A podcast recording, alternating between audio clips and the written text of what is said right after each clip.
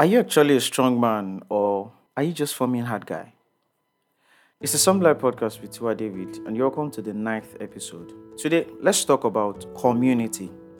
Now, have you noticed that when you learn a new language and you're very fluent at it, but over time you couldn't get to speak with anybody and you got to lose your fluency in that language? Now, when you go to countries all over the world, you see some nations well represented. Um, you see Chinatown for the Chinese, the Jews even have their community, and of course, Nigerians we are represented all over the world, uh, even in the North Pole, at the North Pole, and um, even in Nigeria, you see that when you go to different states, you have what you call Sabo, which is the residents and the community of the Hausas. Okay, so what does all this point to? Points to community. Okay, so when you talk about community, you talk about communion, you talk about fellowship, you talk about agreements, you know, it means that they have something in common. You see, the, the structure of the church is based on community. Even the Holy Spirit wouldn't come until they had been they had been in agreement, in unity. Um, Acts chapter 2. And you see, nothing truly grows except by community. As we see in Ephesians 4:16, it says, From whom the whole body joined and knit together but what every joint supplies, according to the effective working by which every part does its share, causes growth of the body for the edifying of itself in love.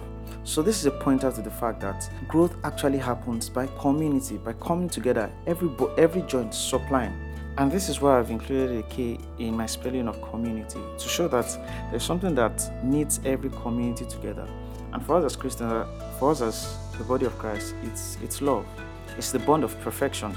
And for every substance that is said to be strong, what, what makes it strong is how closely packed the particles are and the kind of bond that holds them together. And so in this case, for the church, the community of Christ, it's it's love. So many people are just forming hard guy. I want to stand alone, okay? But a true strong man is one who is surrounded by other strong men. So that's the place of community where the strength that we have is not just individual, but it is everybody's strength coming together to support, to defend, you know, and to uphold. You see, love bonds and it perfects. And I know that many people who are maybe part of the church, but have not come to this understanding of love. You see, the Bible says that love covers a multitude of sins. So we still have people in church who are not uh, bound, by love. But like I said, for strong substances, it's about how closely packed the particles are and the bond they share. So we must come to the understanding of community where we build that um, where we build that unity amongst ourselves and we keep love at the center and our bond this is the cheat code. You never you don't get many people to say this. I know we all want to pray for 20 hours in a day and all of those things which are beautiful. But the truth but the truth is that growth is true growth is really sustained by community. Tomi Arayomi, as, as I've heard him say this before, that when you get into the company of prophets, then you prophesy, okay? The best way to prophesy is actually to get into the company of prophets. And you think about Saul, when Samuel told him to get into the company of prophets and he prophesied, the system of sustenance is community. That's how you build culture. That's how you're part of a culture.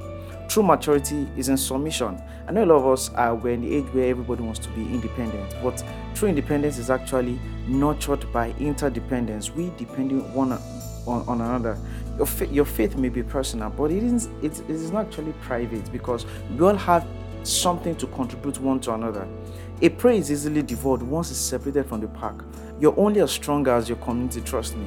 You need to be part of a community. Build one if you must. A praying community, a studying community, a money community, an influence community, whatever is going to sustain and build that life that God has committed to your hands, you can only do that and grow in it by community. So, like Liverpool, never walk alone because you're truly never alone. It's a Something Like podcast with Tua David. Until the next one, stay lighted